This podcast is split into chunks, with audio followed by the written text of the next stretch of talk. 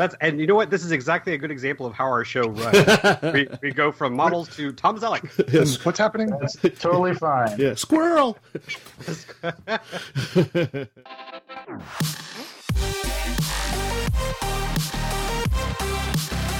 Welcome to the RC Roundtable podcast, where we discuss the latest RC hobby news, events, model reviews, and a whole lot more.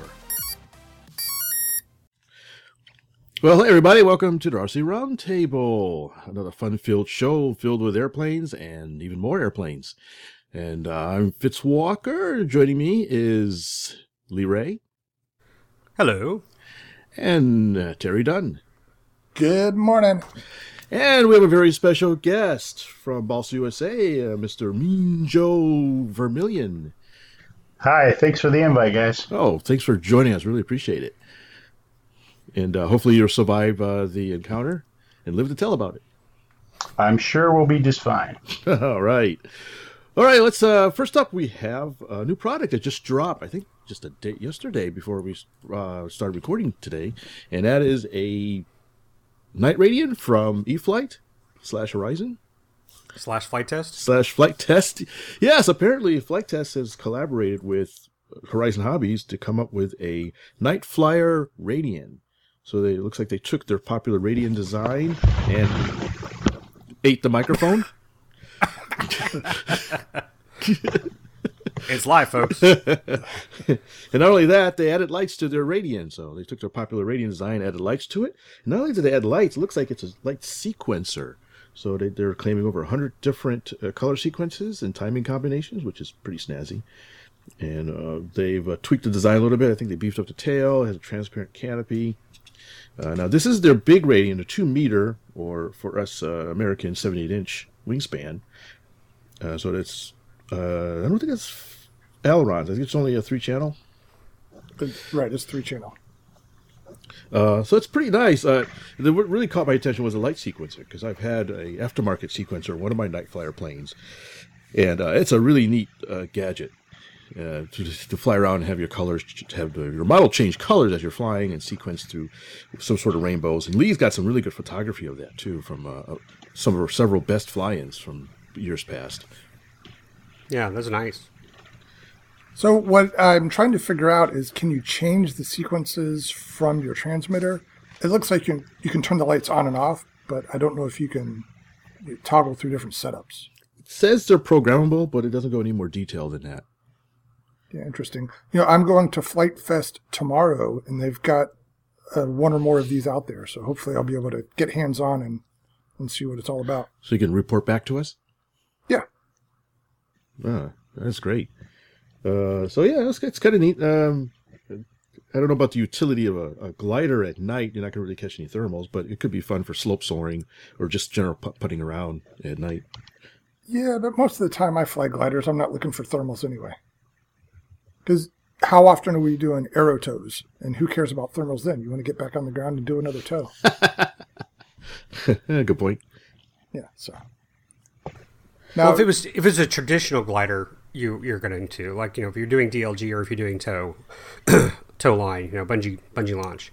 But yeah, with this with powered, yeah, you're to goof off, and with the Radian, you know, there's a lot of cool performance with that. Now, yeah, this is just uh, elevator rudder, but I, I'm just to point out we have had people deck out Radians at best for night flying a lot. And, and I know there's a guy at my club that's got a Radian with, I think he just bought like 20 spools of, you know, tape on LEDs and just put every bit of LED on the surface of his Radian. So it's just a glowing sun. you have to wear sunglasses. and, and Yeah. but not that I disapprove. It's, it's, you know, you, you can do it. It's fun. He's flying at night and he's having a good time. More power to you. Uh, so I, I think this is something that's been done. I think it's a convenience of, okay, you can already get it pre-made. And I will say, I like that they uh, beefed up the rudder because, you know, on my um, Easy Stars, that's the first thing I recommend people do is to beef that up because you really don't need ailerons once you get that rudder nice and big. You, I can I can roll my Easy Star with ease. So I bet this thing flies really well. Yeah, actually, the the Radians, and you'll find from going. I go to a lot of large events, so like Joe Nall, you know, uh, several other large events, and the Radians are very popular for the night flying. You see a lot of uh, glider type wings, or I'm sorry, you see a lot of gliders, and then you see also a lot of type of wings with the with the night flying. So the uh, the platform is very very popular, and the Radians they have huge amounts of uh, glide time, so they'll stay up in the air a long time, even even without thermals and with no power. Yeah, that's a good point. You got a lot of real estate on the wings to put lights and stuff such on, so I can see how that works. Well, I know we have to show a picture of this, but maybe maybe RC Roundtable can sponsor that huge uh, triangle wedge that was flying at best. You know, just made of half foam. You know, just a big, ugly, completely covered in LEDs, loud flying piece of foam. That would be our sponsor, right? Does anybody have pictures of that thing? It, it might be in the video. Did you uh, capture that in the best video last year for Fitz? no, because I was always recruited to launch it.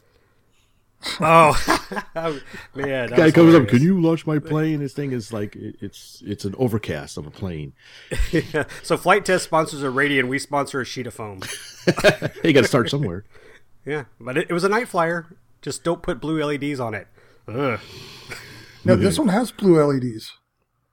I wonder if they have the same weird effect as the ones we've used. Well, I don't think they're all blue LEDs. That guy just had a whole strip of blue, and it was Yeah. just awkward. Yeah, remember this one you can change colors, so you can do whatever color you want.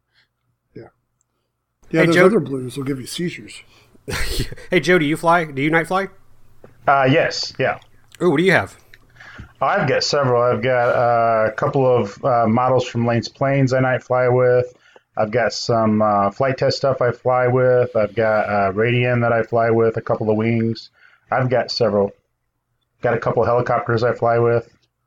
This depends really on what mood I'm in and what event I'm at, Oh, actually. nice. So, so just one or two, right?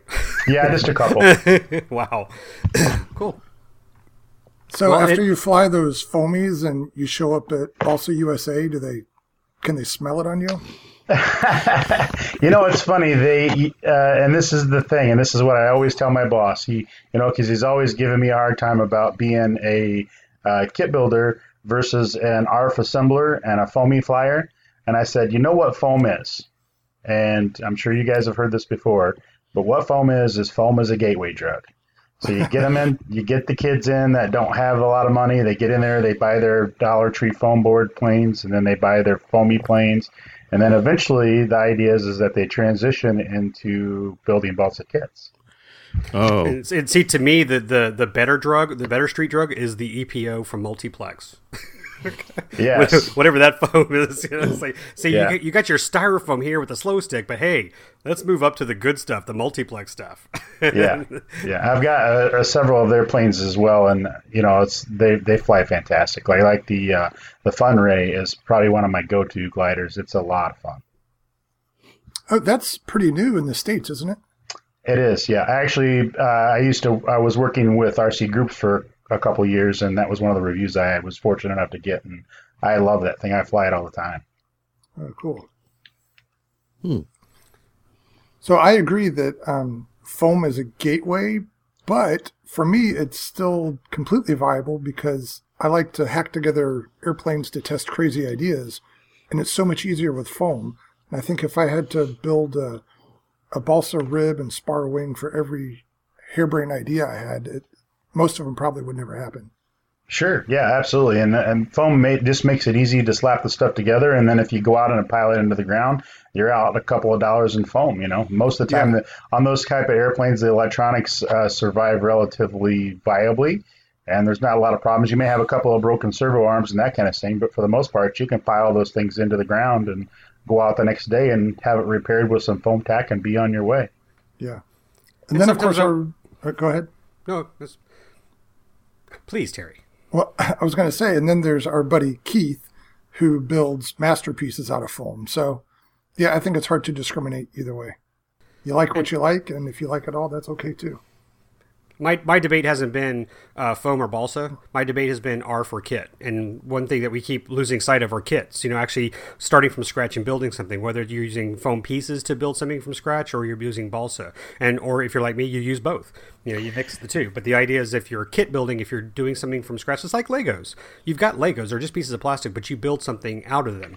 And so, I think what we're concerned with is, if we're going to have the little ARF debate, is you know, getting something where you don't you don't use your mind completely to understand the whole concept of it versus okay here's some pieces let's put it together and that's I, i'm surprised we don't get more lego builders into the kit building we gotta Yeah. that's the that's the gateway you need to do make foam lego pieces There you go. Well, actually, Lego has that quad that they have out now that you can get. It's a Lego like a racing quad.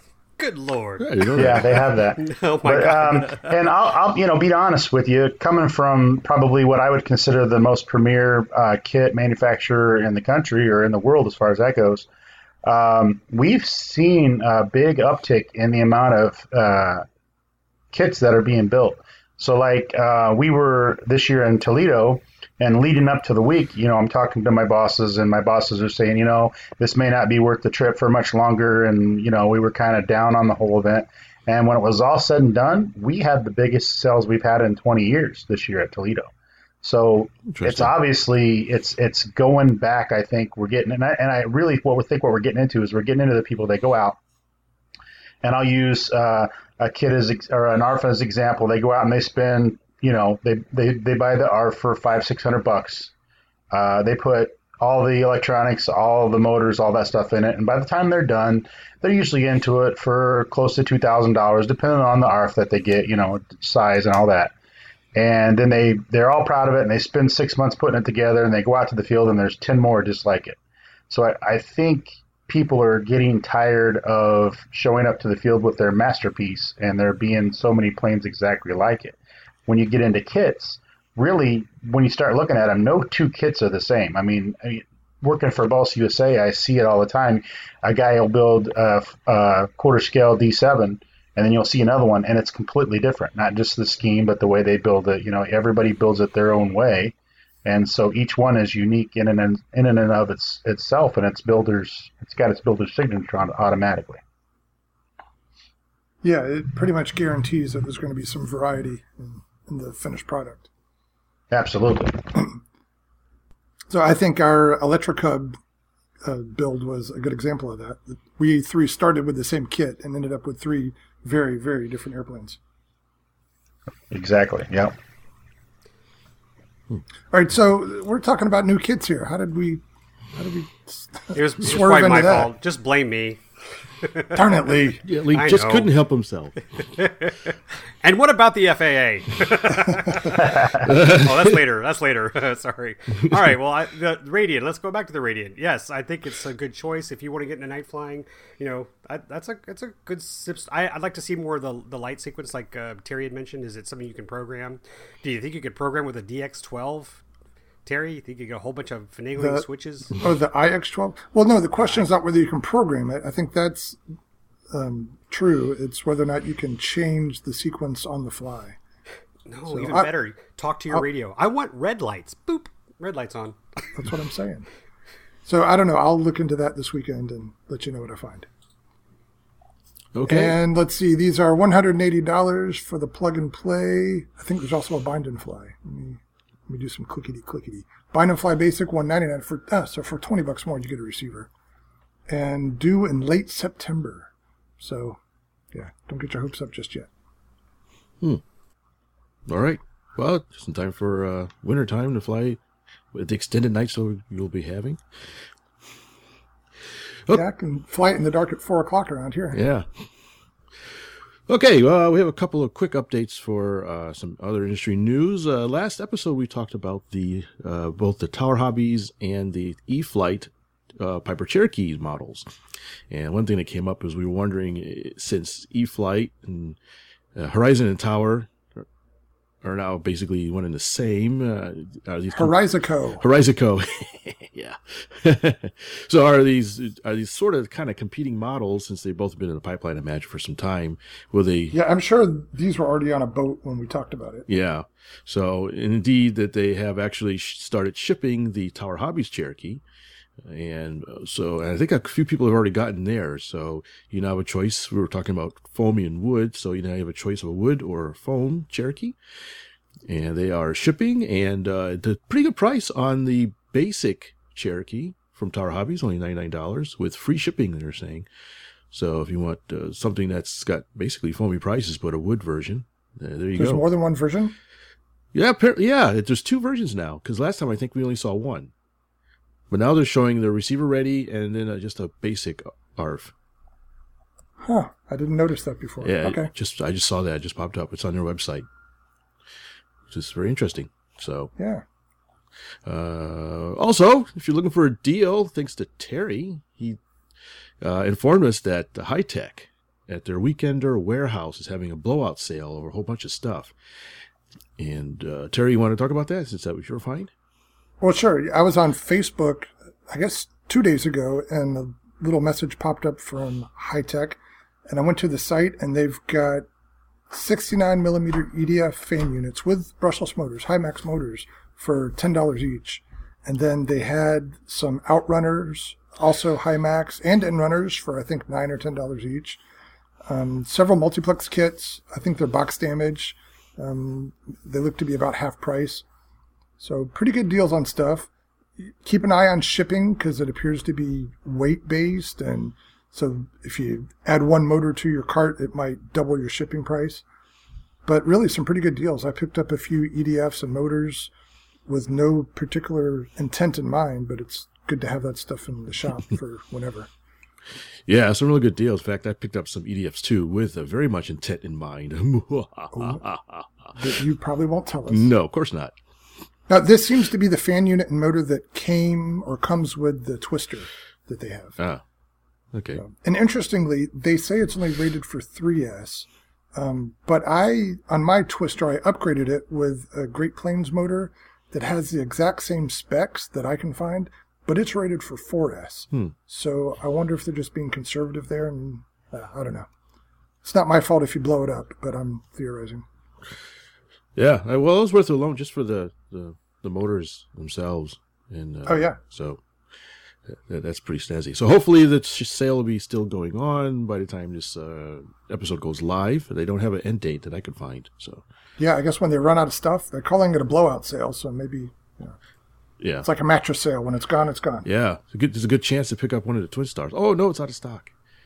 Oh, the Twin Star's already out of stock? It's already out of stock. Uh, Oh, the Twin Star 2 for 50 bucks. Man, you can't beat that. yeah. Uh, oh well, but they still have some uh, Pilatus Porters. We're still- I- That's in, I've- that's in my checkout cart.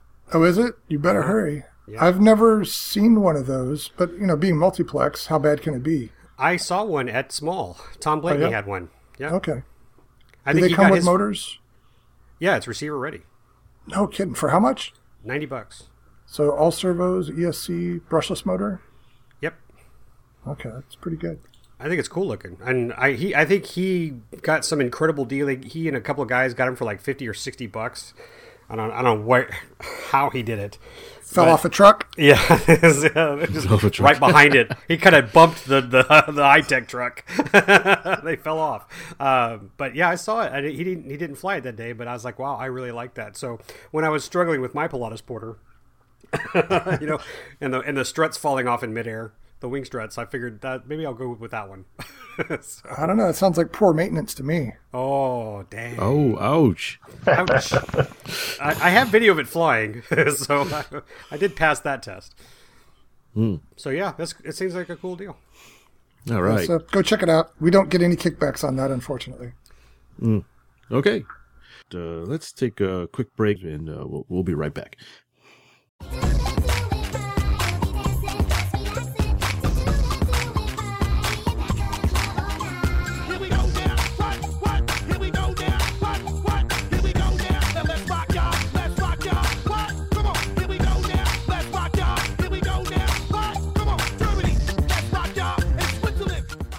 All right, we're back, and uh, as uh, I mentioned before, we are have a special guest. We are with Joe Vermillion from Balsa USA. And if you're not familiar with Balsa USA, uh, they've been in business for a long time. They're kind of one of the, staples of the model kit industry. Uh, they're really known for their World War One kits, but they also have a whole slew of other kits, including some Laddie Mu- Mikulasko, if that's his name right, uh, designs. Uh, I, I've even built a uh, Balsa USA kit some years ago, so they're very well known in the in the scale end of the spectrum. Although they do have some uh, semi-scale and sport planes as well. So uh, they're uh, exclusively kits, wood kits uh, of a large size up to I think third scale. Is that right, Joe? I think. Yes. Uh, so thanks, Joe, for joining us. Absolutely. Thanks for having me. So, uh, tell us a little bit about yourself. Uh, how long have you been in the hobby? Well, that's an interesting story. I've actually only been a full fledged hobbyist since about 2011. Um, a friend of mine at work came up to me one day and said, uh, "Hey, you should come out to the field. We fly RC planes." And I was always been interested in aviation, and I had some experiences as a child seeing this stuff. So I, of course, went out there, and about three weeks later, I had uh, three or four airplanes. So Man, uh, you know, I fe- yeah, I fell into it rather quickly. Um, uh, shortly after I got going, I had a, a major ankle injury and literally spent uh, eight months on the couch uh, with a flight simulator. So Wow. uh, when I injured my ankle, I wasn't flying on my own yet, and when I came back the next spring, I was totally on my own. And actually, my mentor and friend Daryl Peck that had got me into the uh, club was my instructor, and I played it up um, as far as acted like I still didn't know what I was doing. And we took off the plane, and at this point, I'm still on my little cart, you know, so I can get around with my leg, and uh, took off and tried to act like I didn't know what I was doing. And he's like, "You ready to take it?" And as soon as I took it, I flipped it inverted and did a big Cuban eight, and he The threw old his flying farmer routine. Yeah, and uh, I've been going like a house of fire since then. Um, I've worked for Precision Aerobatics. I've worked for SIG, uh, Balsa USA, RC Groups, uh, team pilot for Castle and Hitec. Um, so the list is growing on a daily basis. Wow, you've I- really gotten around in just a few years. Yeah, yeah. so I think it's unusual to be involved with that many RC companies, either concurrently or serially. So, what is it about what you do that that enables that? Um, I don't know. I, I mean, I guess I just my love for it, uh, and it started out early on uh, with precision aerobatics. I was brought on. I was relatively new at the hobby at that point. Uh, I do a lot of pictures. Uh, I do a lot of social media type stuff, and I think that helped me get plugged in. And really, it as as somebody that does this, it, it's just showing up and being there, and you know, uh, being at places like Toledo, being at these big, large events like Joe Nall, and, and getting to know the right people, and and talking to the right people, and then just going from there. Um, You were at, you were at Oshkosh too. yes, yes, Yeah, I showed up on Monday. Got pictures of y'all's booth. Nice. Yeah. And it's just a matter, it's just doing it. You know, I get people to ask me all the time, how do you get started? How do you get going? And it's just like, you know, be careful what you ask for because when you get started in the aspect like the way I am, I go constantly. You know, if it wasn't for my beautifully um, patient and wife that loves me, I I couldn't have done any of this stuff because I still Right. have a 40 hour a week job too. So, Yeah, yeah, it's tough because I was talking to my wife the other day about it, and uh, she said, "Oh, I'll go out to the field with you one day." I'm like, "Yeah, that's great, but you know, when I go, I'm not really there to relax most of the time. I've, I'm taking pictures for a review, and I've got to test this thing out on this, so it's really downtime in my eyes. I still enjoy it, but it's a definitely a different approach when it's part of a job." Right, and I- and that's the thing with me, as I enjoy all aspects of it, and I still get my relaxation time. I've got my local club here, a great group of guys. We got probably the, in my opinion, we do have the nicest field in the state of Michigan, you know, and I have a ball, regardless of whether I'm dealing with somebody customer service wise, uh, flying airplanes, going to events, doing social media. I just love all of it. So for me, it's it's it's a win win win win. So, what's your favorite genre? Uh, if it flies, I'm there. Basically, is how I look at it. I- I really, uh, one of the things that I that I strive for is trying to get people away from this. Um, oh, I hate drones. Oh, I hate foamies. Oh, I hate balsa kits. I hate ARFs. You know, we're all, and you know, we talking about earlier with the FA stuff. We're all in the same hobby. We need to support every branch of the hobby. It doesn't matter if it's drone racing. It doesn't matter if it's World One scale, IMAC, control line. All these things are all related, and we we need to support each other. We need to get past the we don't want you flying your 3D at my field. You know what? There's room for everybody to fly the stuff that they want to fly. We just have to be courteous to each other and respectful each other. And when the guy wants to fly and hover on his tail for 20 minutes, let him do it. You know, he's going to run out of gas eventually. Then the, the World War One guys go up. I do it all the time. You know, I've got an event coming up next weekend uh, that I run for my club. Uh, it's a giant scale event. And I expect to see 3D. I expect to see scale. And you know what? Those guys will fly their jets and they'll fly their camels and they'll fly their pups and all this stuff all at the same time. And it's never an issue. So it's time, I feel like, as hobbyists, that we start supporting all aspects of the hobby to get as many people as we can on the same page. Like Lee was talking earlier about the FAA regulations. The more people that we have on the same page, the easier it's going to be for us to maintain our hobby in the future. Right. Yeah, we have a common enemy to unite against now. So Right. No Right. reason for any internal strife. No, and I I see it all the time. You know, the guys, the the older guys in the club, and I hate to say the older guys, but uh, oftentimes it is. You know, you've got the guys that fly 3D. Uh, I'm good friends with the Dussia family, so one of the things we've been fortunate enough to have is access to Jase Dussia all the time. I mean, he lives 40 minutes from me, and um, this year is the first year in like five years he's going to be unable to attend the giant scale event at our club because of Oshkosh uh, conflicts. But he comes every year and he puts on a big show for the new time demos, and him and his dad and his mom they all hang out at the field and play and have fun and fly airplanes.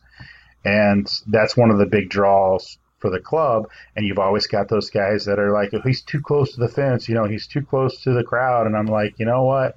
He's doing his thing. Let him do his thing. You can fly your P 51 when he's done, you know? So, and it's it's gotten better. You know, I've noticed a big change in, and I think it. I think it's exactly what you said, Terry. I think it's a, a an idea of everybody needs to be on the same page if we're going to maintain. So, Joe, what do you do in your capacity with Balsa USA? What's your role there? Well, uh, I'm their social media manager, so I run all their social media. Um, I run Facebook, Instagram, Twitter, Flickr, all that stuff. I also um, help manage and maintain the website. Um, I attend events and go to shows and fly demos and do, you know, interviews and take pictures and do videos and all that stuff. Wow, you're so really multifaceted there. I see.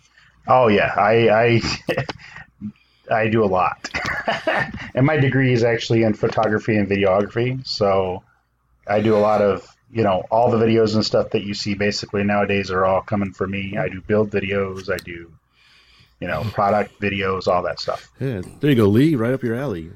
I know. Oh, and Oh, we, yeah. I, Yeah, we talked about those build videos when they were new. So, what was the feedback like on that? Oh, it's been great, and unfortunately, I, I feel bad because I haven't had a chance to finish the um, the stick build video, the beginner build series, because event season kicked off, and I haven't had five minutes to sit down and get any filming done. But that's something here pretty quickly. I'm going to get the uh, the stick build video done, and I was going to complain about that. uh, yeah, it, and it's it's totally on me. It's just we got so busy, and I just have not had a chance to sit down and get any filming done. So it's going to be something that's going to happen soon. It's really it's almost finished. There's probably only two more episodes of that series hmm. left because now it's just a matter of joining the wings and installing the electronics in the motor, and it's done. Yeah, I think that was a great So- idea to just sort of give an introductory video on how to build a kit, the tools you need, uh, how to build structures, just some general basics, a nice, well thought out uh, YouTube instructional for those who would like to try a build a kit after flying foamies or whatnot, as we mentioned before. Yeah, and the biggest the biggest thing for me on it was, uh, and that's what I when I took the idea to the boss, I was like, you know, we do all these videos on working on D7s and doing all this fancy stuff. There's not really anything out there that is for strictly the beginners. We need to have something that can take away people's fears of building kits, and that's really what it comes down to. They're Yeah. intimidated to start building a kit because they're afraid, what if I mess it up? Well, you know what? It's just wood if you mess it up, there's more wood. You can you can fix it. Right. Have you know? For to me, balsa balsa is probably one of the easiest mediums to build stuff in because you can fix just about anything. I mean, there's there's just multiple ways to fix things, and that's you know as this build goes. And I'll be honest with you, when I got brought on by Balsa USA, I told them I said I've done some building. I'm not what I would consider a builder, and they said, well, that's not what we're bringing you on for. And so I'm learning myself as I go, and I'm leaving the mistakes right in the video. I'm leaving the mistakes right in the video that I make, and then I'm showing people how to go back and fix them. Yeah. Because guess what? The first time you're building the kit, that's what you're going to run into. Oh yeah. You're going to have parts that you put in wrong and pieces that you use that weren't supposed to. It's kind of like Julia Child. Sometimes I've seen shows where she puts like too much salt or something. Goes, oh well. yeah, it's all good. That happens. You, you continue on and you do what you got to do, and it's an intimidation factor. So for me, it was important for us to bring it back to the ground level and show the folks that have never done this how easy it is. Because Yeah. honestly, once you get through a build like the Stick 40, and the Stick 40 is a extremely easy plane to build. There's not a lot of parts. The fuselage is basically a box. You build the wing, you cover it, and you're good to go if you can build that, you can build just about any plane in the Balsa USA repertoire. It, it all builds basically the same. Right. Hmm. And for people who have never built before, the the feeling when that airplane takes to the sky is so much better than when you first fly an ARF. They're both great, but there's really a whole added factor there, knowing that you took it from a box of lumber to a flying machine yourself. Right, and it's and it's also a, a, matter of when you take your balsa plane or you take your ARF or you take your foamy out and you pile it into the ground, which it's gonna happen at some point. You're gonna crash it. Okay, you now know know the basics of how it goes together, and you can fix 99% of the stuff that you have. And I get people telling me all the time that you know I'm glad you're doing that video because now I know when I crash my ARF, I can I can take the covering off and it's it goes together. The ARF when you uncover the ARF, it looks just like a balsa kit. It's put together the exact same way, with the exception of probably got a lot less glue on it than what you would use if you were building it yourself. you know, And- the pieces and I'm- and parts are the same. I'm sure a lot of people have said the same thing because I, I can say this has happened to me. Like with the, of course, it was a foamy, but it was a vampire. Like I've had planes that flew terrible after the first time I, I put them together and flew them. But once they crashed and I rebuilt it, it flew way better. In fact, uh, Mike Leibel, remember his uh, his uh, biplane? Yeah, the Fitz? Spad. He, that, he had this the midair at, at bomber. Yeah, yes. And, you know, and when we saw him at the uh, December, remember we called it a scout plane, the, the uh, Pearl Harbor scout plane. he, he, he he brought the plane back to an event that Fitz and I went to, and I was talking to him about it. And he said, "You know what? It flies so much better now that I've made some changes to it." And I think that's something we should add is that sometimes when you finish a build and you say, well, it's not quite right, you can go back, you can make some adjustments and, and tweak it and it looks like brand new. Sure. And again, we talked about earlier on, it, it puts your signature on that airplane then. You know, it may not be, it may fly not so well to somebody else, but if it flies good to you, guess what? You're the only person you're trying to impress. Yeah. Yep. And RC airplanes are really tolerant of variations. It doesn't have to be perfect by any stretch. Right. Right. Well, you can fly a brick if you put a big enough motor on it. Oh, sure. I think you built some of those, Terry, haven't you? Flying bricks. Yeah. Yeah, that would be a good idea. Well, well, speaking of kits, you guys have a new kit you just came out with a, a D8 Fokker D8 six scale. Yes. Yeah. We launched that at Toledo this year, and so far as to say, it has been a really pretty popular airframe. Um, it's like like you said, it's a one six scale. It can be set up on electric, gas, or glow.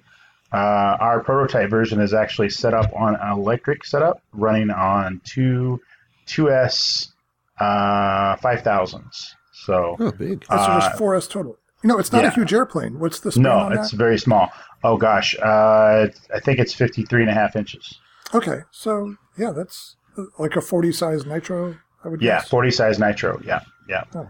Um, And and, it flies great. It's a D8. It, you know, it, it flies fantastically. You know, I hate using the analogy, but it really does fly like a trainer because it's a high wing airplane. It's it's it's basically a trainer. Yeah. So, yeah, it's But I would really guess nice it's easy flying. to build. You, you've only got the one wing there.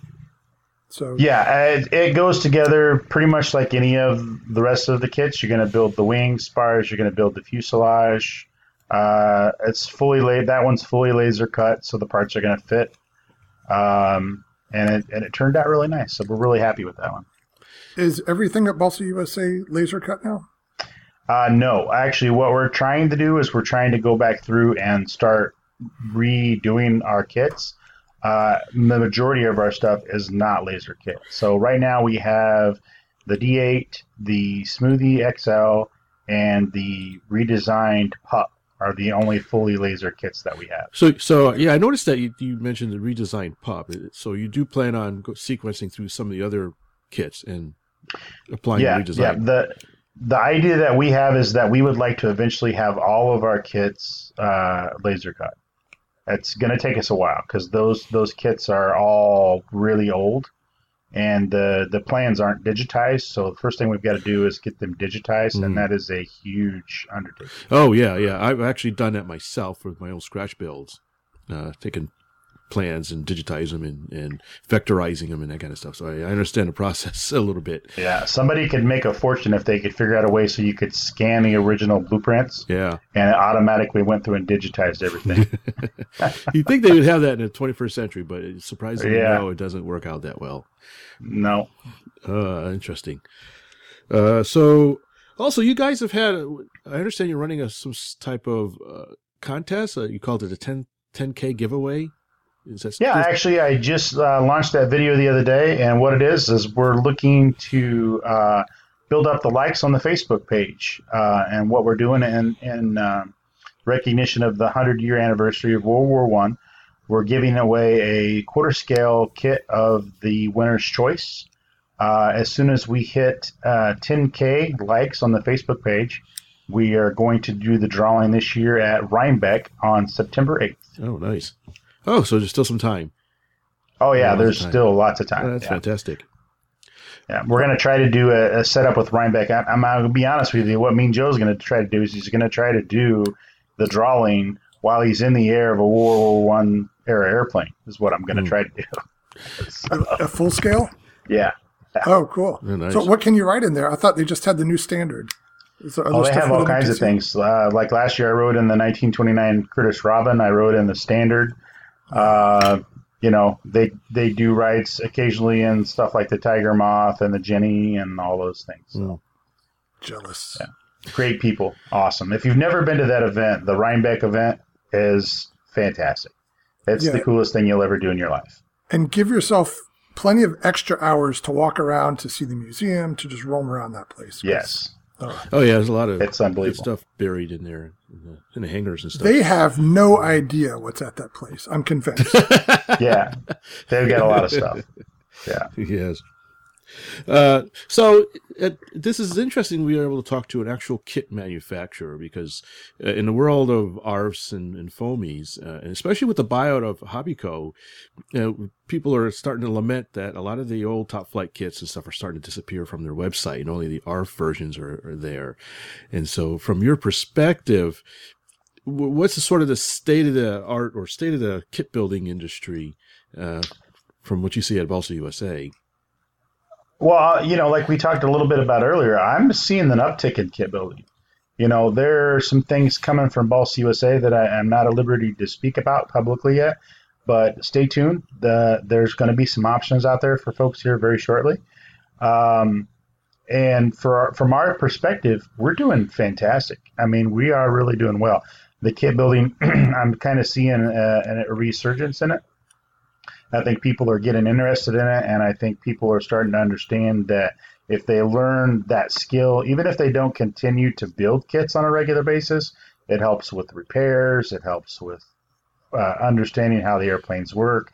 Like uh, Terry was saying earlier, it helps them make modifications to their airplanes if they don't necessarily like for the way it flies. Hmm. So on our side of things, we're we're really seeing a we're doing really well, and um, you know I get new people all the time uh, contacting me and asking me about how to get started and what to do, and you know, so to to me where I said I think I think it's uh, I think it's coming back around. That's great. That's great to hear that. so, what's the outlook for covering? Because what was the company that recently closed its doors? Okay, so SolarTex actually contacted us and sent an email out to sent it out to everybody that it was one any of their suppliers and said, hey, basically we're done.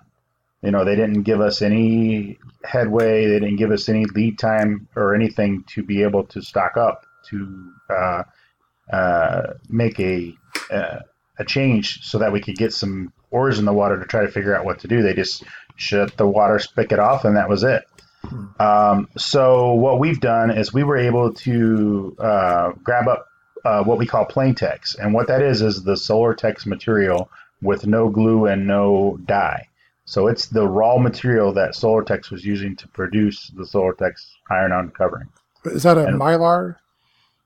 Uh, it's it's a weave. Um, I'm not really, be honest with you, I'm not sure of the chemical makeup of what's in it, but it's a weave, uh, just like the Solartex covering. It's a cloth weave. Oh, okay. And so now what we're doing is we're suggesting people go back to old school with it and, you know, use the whole polybrush, polytack uh, application for it for now. And what we're trying to do is we're trying to find a supplier that can add the glue to the covering itself so that we can produce a version of SolarTex that we would call Plaintex probably with uh, the glue already on it. So it would then be again the iron on type Oh, um, covering. So they weren't even willing to license the process when they closed their doors? Well, they, we were we had even entertained buying the equipment, and you know there was talk that we could send somebody over there. We've got friends in that area that could have run the company, and the guy wasn't interested in any of that. So he just Really? he was done, and that was it. Um, Taking and now I'll be honest with you. Right, exactly. He got mad about something. We're not exactly sure what. There's rumors running around as to what happened. A family-owned business. There's brothers. There was arguments, all that kind of stuff. We don't really know exactly what happened, but uh, for us, it was it was just a matter of you know we could have taken it over, or we could have at least you know ordered a couple of shipping containers full of the stuff to keep us in business for a year or two so we could get a handle on how we wanted to take care of it for the future. So, but that wasn't afforded us. And we're working with it. We, you know, we've got samples sent out.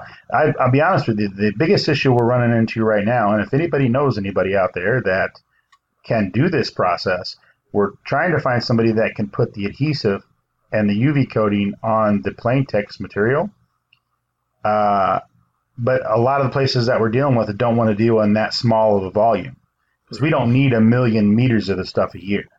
You know, we need a smaller amount, and that's why we're running into trouble finding somebody that's willing to put the adhesive on it because they don't want to redo their machinery to run our product for that small of an amount. You get what I mean? It's Yeah. like Right. That's crazy. So we're digging. You know, we're digging into new stuff daily. We've got samples and we're trying different things in the plant and trying different techniques and ways of doing it. So there will be something. We're just not sure what it is going to be yet. But there is a workaround for now, just the manual Sure. method. Yeah, you're just going back to the old school method of doing stuff. Um, anybody out there listening that's planning on doing that, please make sure you do that stuff in a well ventilated area. I actually suggest doing it outside because the the poly tack isn't so bad. The poly tack is the adhesive, but the poly brush is super bad. You don't want to be breathing that. So Good to Hmm. know. very interesting. absolutely. Yeah, let's see. Lee, you got any questions for him? You've been kind of quiet. Oh, I'm I'm listening. You know, I already got all my words out at the beginning. He's still recovering. He said he was going to go on mute for 30 minutes. He wasn't kidding. well, I, I'll, I'll say while I'm listening, I was just looking at the uh, the website. I was like looking at the the kits that you guys offer, and uh, you know, in previous episodes, like the last kit I built, which was we, we built for the three view, which was the electric hub. I mean, I'm working on a SIG kit right now, but you know, it's been a while, and I've, I've been trying to toy with the idea of what laser kit do I want to buy. So, you know, I'm, I'm looking through the Balsa USA. Did you say this the smoothie was uh, a laser cut? the Smoothie XL is laser cut. The XL, okay, the the bigger one. Yeah, the What- bigger what's one. the wing? Yeah, what's the wingspan on that one? Oh, gosh. Uh, you can look it up. The, the regular the regular one was uh, like 50 inches. So I'm looking for the XL real quick. But anyway, I just I there's so many kits to choose from, and and uh, I mean I hope people will take a, a glance at all the different airplane kits. It's really cool, you know. I I for one have not built uh, many World War One aircraft, but you know, talking with you, Joe, is like, all right, that D8 that looks kind of neat. you know, I mean, Yeah, and, not, and it actually flies really well. It really does. Well, Um, and you know, I'm not a big biplane guy, and, uh, and you know, I've had Baby Two in my my collection at one time, so I'm I don't know, just not a big biplane guy. But the D8, you know, that looks kind of fun. Nice high wing there. Yeah, it is, and it's a ball to fly. Yeah, yeah. the the smoothie is an 88 inch wingspan, Lee. Yeah, I just I, as soon as you said that, I just got it pulled up. Yeah, I've got so many numbers in my head about all the different kits that we have. I can't I can't keep them straight. Yeah, And then yeah, the D8 is 82 inches. So yeah, the, Yeah. the big one. Yeah, That's the big one. That's the that's the quarter scale. I like that. Yeah. Yeah. Uh, years. From go ahead. oh, I was going to say. Um, uh, years ago, I built the uh, North Star Nice seaplane. Yep. Uh, in fact, a friend of mine, we both bought them both at the same time. We built them at the same time, and we both flew them off of water and in the air. And that was that was that flew it on a like an old OS forty engine on it, and that was Yeah. that was a pretty Yeah. good sized plane for that engine. Uh, Those things are a lot of fun. Those are actually those type of planes are some of the ones I'm probably going to be doing build videos on in the future. Mm. Because my plan is to keep the whole build video thing going. I want to transition people into everything from the Stick 40 Plus all the way up to the uh, Fokker third scale triplane. You know, I want to have people progress through the hobby, and and so there's there's always going to be a project on the table as far as the build videos go, as far as I'm concerned oh, nice. until until it falls on its face, then we'll quit it. But as of right now, it's it's pretty popular. So So is this uh, uh, is this an example of learning by teaching for you? um, kind of, sort of, yeah. I mean, I've learned a lot of things over. I'm I'm a quick learner, and I'm a I'm actually I'm an instructor for General Motors. I teach all their health and safety classes. So I, I teach all the time. That's that's what my real job is is teaching. So for me, it's a it's a little bit of both. I enjoy teaching. I enjoy helping people, and it's it's teaching me a lot of things as well. So. Okay. Is uh is Balsa USA going to get into any other type of uh, building? I mean, right now I see all airplanes, but anything like boats or any kind of other venture Um, out there? We've talked about some things. We already do some stuff in the um, architectural field. So, like, we supply wood for uh, colleges that have uh, they're teaching architecture. So, like, they build their you know they build their little buildings and whatnot out of the stuff. So, we supply balsa wood for that. We haven't done any kits or anything. Um, you know, there's there's markets out there for anything that you can make out of wood. There's just all kinds of different things. And again, there's some stuff coming here pretty shortly. We should have some announcements ready for some things that are are going to be in the near future. Uh, we're always looking at expanding. You know, we've I think we've pretty much got the World War One kit market uh, cornered at this point. Um, there's not really anybody else out there. There's a couple of small places that offer some World War One kits, but not you know at the size or the expansiveness that we do. Um, but there, you know, again, we're always looking to get into other aspects of the hobby and help people do more. So Yeah. I would say the answer would be yes. So when you're at events, do people come up to you and say, "Here's what you really should be building"? Uh, oh yeah, we get that all the time. We get suggestions all the time, and uh, I think it's fantastic. Eh, one of the things that's been weird for me is in this transition over the last two years with working with Balsa USA, I've turned into that guy. So I, a lot of people come up to me, you know, and I love it. I think it's fantastic. So anybody listening out there, if we're ever at events, eh, feel free to come up and speak to us. We I love to talk to customers. I love to see the joy in people's faces we get people bringing their kits over to us, you know, showing us what they've done. That's one of my favorite things about the aspect of this this business and this company is that I am afforded the opportunity to talk to everybody that's out there doing, you know, they're passionate about their hobby, and to me, that's that's that's awesome. You know, I had an incident here recently that that really meant a lot to me. I had a young man, I. Uh, Locally, my, my stepson had bought a house, and there's a hobby shop over there, and I went, we went over for a visit and I was out playing with one of my boats and forgot a piece of equipment. So I went over to this hobby shop to get the piece of equipment that I needed. And I had a young man, probably 10, 12 years old, ask for an autograph because he knew who I was. He knew I was on Balsa USA. And that, to me, is what the hobby's all about. Wow. That type, not necessarily autograph for me and Joe, because that's just not my thing, but to see a young man in the hobby enough that he knows people that are in the hobby and is interested in building that's the reason why I do what I do. It's it's all about creating joy for other people. Uh, did your head bi- fit back through the door on the way out? I got a huge head anyways, so it's it's it's questionable. It definitely reached its uh, uh, structural integrity point there a couple of times. So hey Joe, for, unfortunately for me, I'm not recognized, but when people see me, I, I have twice been asked, "Do you know Terry Dunn?" nice. Sorry, Fitz, but yeah, Terry. I've had more people know Terry in through conversation than like me. so, That's funny. You have never told me that. You're making this crap up. Ben Warren.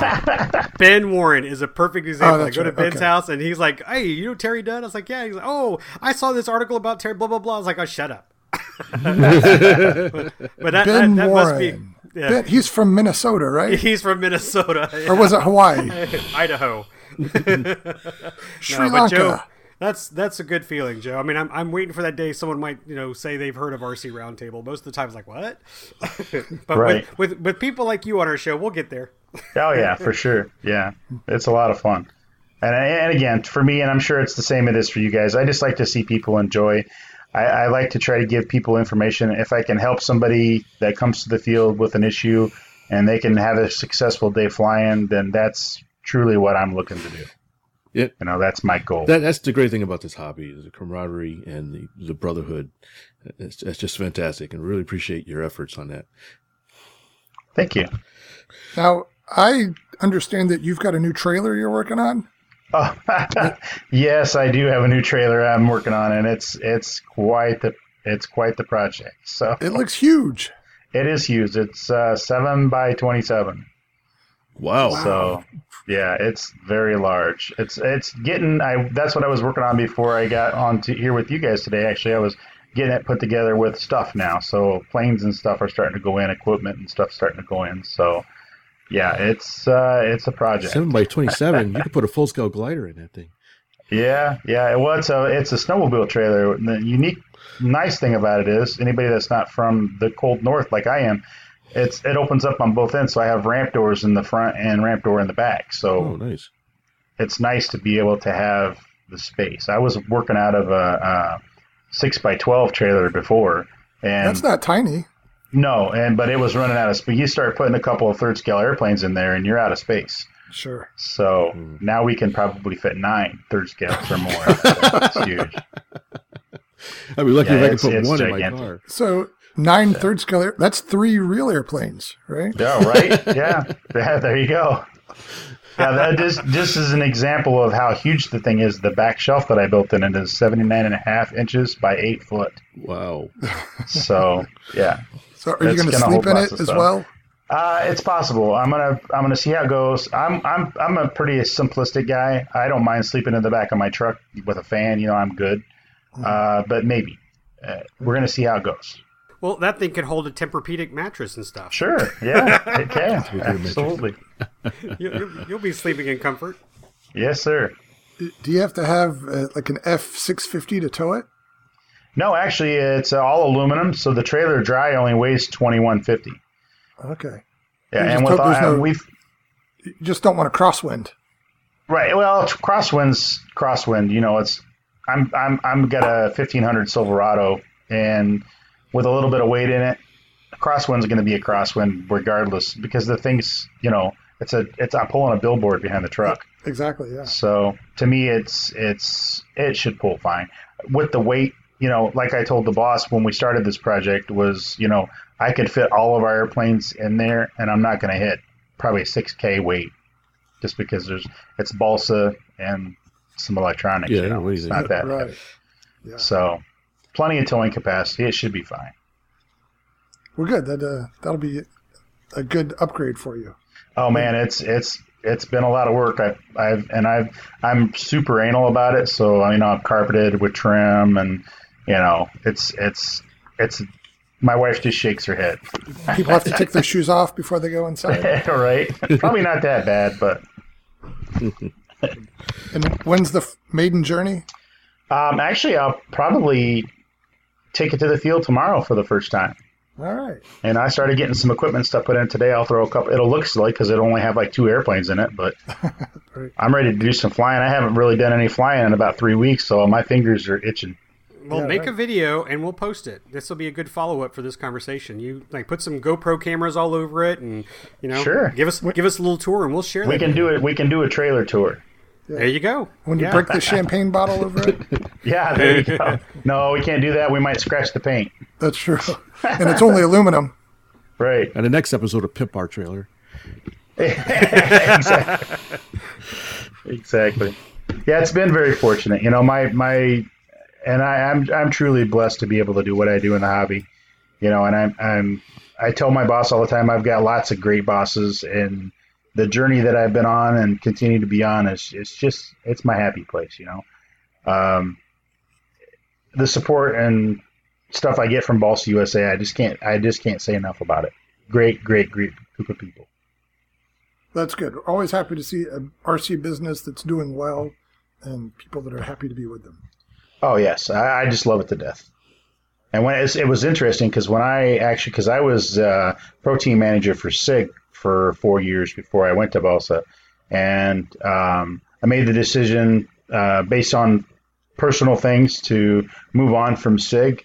They literally called me 30 minutes after I put that on my Facebook page, and were like, "Hey, you're going to come work with us." So, and from then on, from that point on, it's been all Balsa. So. Well, Interesting. In demand. Yeah, it's a lot of fun. Cool. All right, Joe. Normally, uh, we kind of round out our end of our episodes with uh, what we have on our workbench and upcoming projects and such. And since you are a guest, you're number one. You got anything you're working on? Yeah, um, I'm actually struggling to try to finish up the uh, Stick 40 uh, Plus beginner build series on the Balsa USA YouTube channel. Uh, I've also got uh, a quarter scale Nieuport uh, 17 that's in the middle of a refit with some new servos, new motor, and that kind of thing. And then right behind that, I've got a SE5 that's going to get the same refit, uh, pup, and what else is out there? Um, that might be it. Huh. So a lot of refitting with the show planes and stuff from Balsa. I've got the quarter scales all set in here. I got the pup. Oh, I got the camel, and so those are all going to be refit with the new servos and new motors and all that Well, you stuff. got your own. The story, the show is called Workbench, not Workbenches. yeah, that's and that's funny because you know with with the work I did, uh, I was formerly with RC Groups, and now I'm also with uh, Model Aviation Magazine. I've got down in the basement right now. I've got what one, two, th- I got four uh, four by eight workbenches, and they're usually pretty full most of the Wow. time. Holy smokes! So I feel need a- spoiled with one. We need to put a hat cam on him and just watch his daily efforts on building those things. Wow. I stay pretty busy, and then you know, like I said, keep in mind I'm still working a 40 hour a week job too, so it's it's an ongoing. We're we're thankful for our kids, we love them, but we're so happy that they moved out nice. because I am just too busy to mess with children. Yeah, I know what you mean. Well, and you get their room, so there's some more benches in their old rooms, right? Oh gosh, no, no, the wife wouldn't have that. All my stuff's Ah. in the basement. Yeah, Ah, Uh, basement. she's very patient. I, I, you know, and I tell you, I got to thank her. If it wasn't for the support and love of my beautiful wife, I couldn't do any of the stuff I do. So first and foremost, I thank her for everything. Well played, sir. I, I love my wife too. Uh, all right. Well, that sounds great. How about you, Lee? What you got? Uh, How's the Cessna doing? How's your baby? uh, uh, uh, I'm, I'm working on these ABS plastic uh, ribbed aileron covers, aileron and flap covers. I don't know what they actually call them in the Cessnas. Little uh, rib vents that they put on the control surfaces. For your pleasure.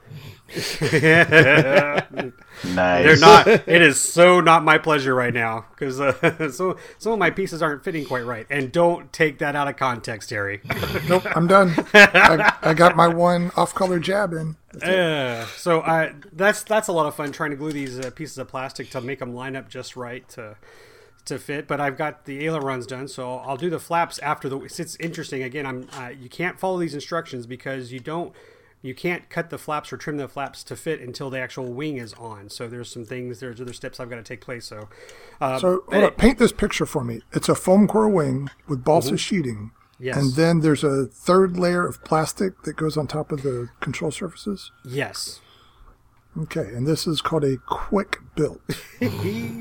Yeah. All right, Yeah, just checking. there's some other words I've been using, but yes, we'll just, we'll use quick built for fun. Uh, it's it's slowly coming. I mean, I, I actually hit like two or three hours of uh, construction time in there, and it, it helped.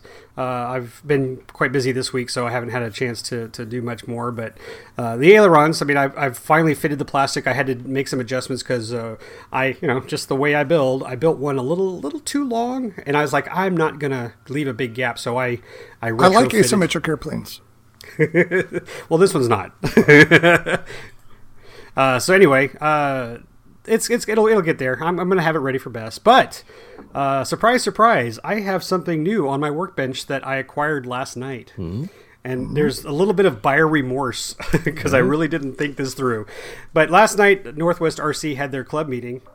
One of our uh, board members acquired a large CMP 90 inch uh, quarter scale. Well, it's more like a quarter and a half scale. it's uh, like a fifth scale cub that's in pretty good shape. It's uh, actually uh, like receiver ready.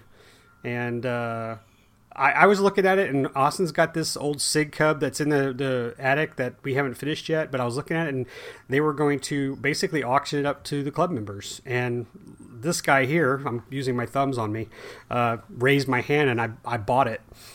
And so Austin's got this brand new. It looks brand new Cub CMP Cub that's in the garage. It's too bad. It's a, you know those Chinese kits, and uh, doesn't look like it's had much uh, airtime. But I probably should have done a little bit more research because now that I'm starting to go through the the, the equipment, not that it's bad, but like the uh, with this elevator, I don't think you should be using a 3000 series Tower Hobby servo to run the elevator.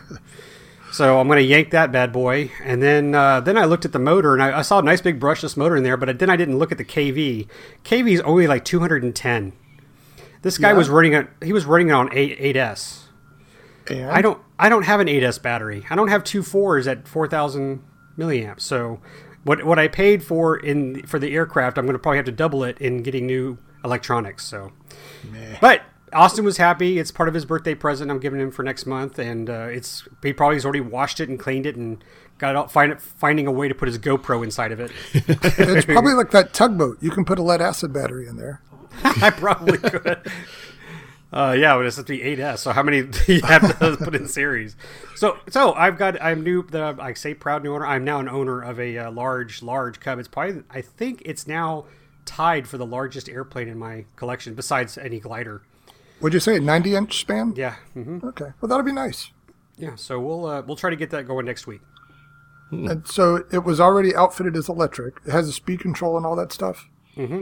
Okay. Nah, batteries are a chump change, sort of. Of course they are. I'm just trying to make you feel better. Yeah, why not just use two 4S cells in it? Packs. Because I don't have anything. I don't have any 4Ss at 4,000 milliamp. No. Or don't you have a spare gasser laying around? No, I'm going to get 4S. Bat- I'm not going to change any electronics. I'm just going to get batteries in there and go fly. Yeah, why not, All right. why not just buy some 4S batteries? I am, but it's just that that's more money I wasn't planning on spending Oh. yeah, right now. you So. can, can buy some that you can, well, you can use the 4S 4000s in your probably your um Tiger Cat, right? Um, maybe. You know, now that you think about it, I think, but you know what? I think those are only three thousands. I could. It'll be a nice, simple flight. Yeah, you- The guy had the guy had uh, Rhino packs, twenty C Rhino packs.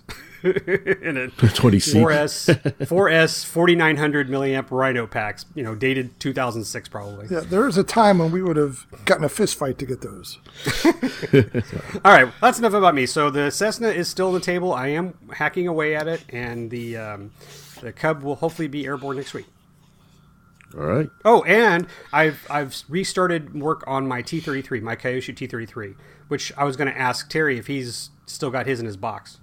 Uh, Fitz is supposed to bring it next week, I think. Oh, That's right. Yep. I still plan on it.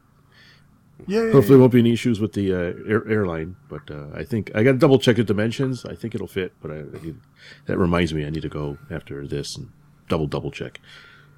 TSA agent's going to. Is that a drone? if you fly a drone inside an airliner, do the restrictions still apply? I always thought it'd be fun to, to fly drones inside the Super Guppy. Oh yeah, Oh heck yeah, that'd be awesome. yeah. While a, it's flying. a, a DRL drone race inside a guppy. Yeah. and then when you run out of batteries, you play racquetball. All right. So who? What's uh? Who's next? I think I'm the last one, right? Uh, yeah, I am. yeah, go ahead. So when we recorded the last episode, I was ready to test fly my Sky Ranger 40. Speaking of kits, so I'm happy to say that went very well, and I've taken it out several times since. It is a superb flying airplane. I've been having fun with it. Shot some video too. Actually, um, I posted a sample video on the Facebook page, so if anybody's interested, you can see that. And I haven't really started anything new. I got the UMX Timber and also a Whippet, so I could try some ultra micro aerotow. And the the test flights didn't go great because I built a sled for the Whippet. Um, you know, it's a discus launch glider, so it's got a vertical stab below the boom, which obviously doesn't make it slide on grass very well. So I built a little foam sled for the glider, and what was happening is that the curved front on the sled was actually getting airborne before the glider was, and it was pinning the sled up against the glider. So when it took off, I had this huge sled wedged up against the glider and it wouldn't come free. So I've I've made some modifications to that, but I haven't tried it yet. Um, so that's what's next for me. And I'm not sure what my next big project's going to be. Maybe um, one of those airplanes that I got from the estate sale. I'll I'll start hacking on. Hmm. Hey, it. just the Sky Ranger is really nice. You did a great job. Thank you. I'm, I'm happy with it. You know, it worked out really well that there was some pretty crappy weather about the time I was finishing up. Is uh, you know, usually I would get to that point where it's ready to fly and just say, all right, I'm going to go fly it. But because I had a few extra days, I'm like, all right, maybe I'll put some details around the cockpit. Maybe I'll put some trim on the canopy. And maybe I'll paint the landing gear. So I ended up doing more cosmetic things than I normally would. And in the end, I'm glad that I did. Hmm. So, yeah. Oh, she's so pretty. Yeah, thanks. Ah, all right. Well, I guess uh, the final thing is, uh, I guess both you and Joe are going to the FliteFest coming up. Um, I'm not sure if I'm going to be able to make it out or not. I'm going to try. Uh, it's just going to depend on how the week goes. Ah, gotcha. Oh, Yeah, my plan is to head out Saturday morning, dark and early, and stay as long as I can stand it. So it'll just be a one day cameo for me, but I I think there'll be a lot to take in. Absolutely, for sure. And from what I can tell, um, there's going to be a lot of people that we know there. Uh, Joshua Orchard, who was on the show talking about his Bugatti, will be there. So I'll say hi to him. I think maybe Nate and Abby or RC Sailor friends are going to be there. Um, th- all kinds of people. I know Lane's Planes is going to be there for Oh, sure. yeah. Yeah, Lane. I don't know Lane. Um, Lane's haven't met him personally. fantastic. yeah, I'll introduce myself to him. Hmm. So, yeah, it, it ought to be something. I'm trying to figure out how I'm going to fit everything I have planned into the day, much less the stuff I don't even know about yet. all right. And I'm taking airplanes with me, but I, I don't know if I'm even going to have a chance to fly. We'll see. Well, you know who hasn't done a live Facebook video? That's Mr. Dunn. So we expect a live Facebook video from you. I think they jam cell phone signals out there. Well, You break it up. then then you make a video and then you post it when you get back to your your abode. Okay, There you go. fair enough. All right. Well, I think that uh, wraps up another fun-filled episode of the RC Roundtable. Uh, we've had a rather lively discussion and uh, some interesting topics, but I think uh, it was actually pretty informative and uh, really interesting uh, topics.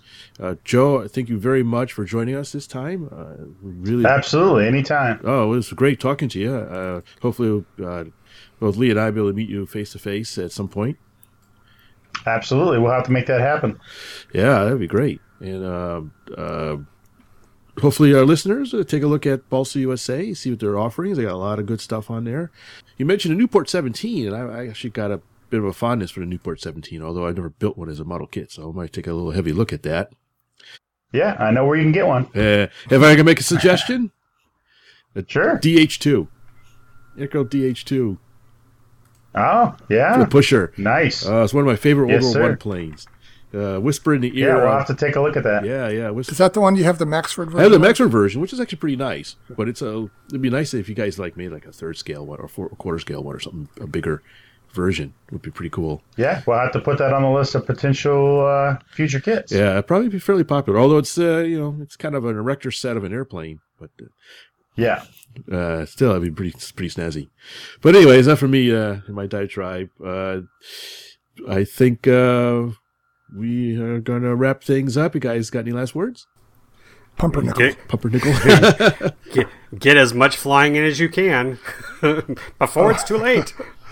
Oh, please. Yeah. The skies. Grab a grab a kid, grab a neighbor, get them out, get them flying. Good advice. Just ask their parents first. Come, Ask their parents first. follow, follow me with pitchforks to the uh, the Capitol. demand our demand our airspace back. Pitchforks with little burning effigies of airplanes on the top. Oh, man. Uh, you know, I, I don't think I've ever wanted to march against anything. You know, I see people marching on something. Why did you really have to go to DC to march for that? And I'm like, I'm going to go march against the whole idea of drones and drone regulations and some air, TFRs. airplane hat, some airplane hats. Uh, all right, Joe. Thanks again for joining us. We appreciate your time and efforts, and uh, we look forward to continuing your video series and what's in the future for uh, Balsa USA. And um, any last words of wisdom for us? have fun with your have fun with your new trailer. Yeah. All right. Thanks, guys. I really appreciate the offer. And anytime you need us, just let us know. All right, fantastic.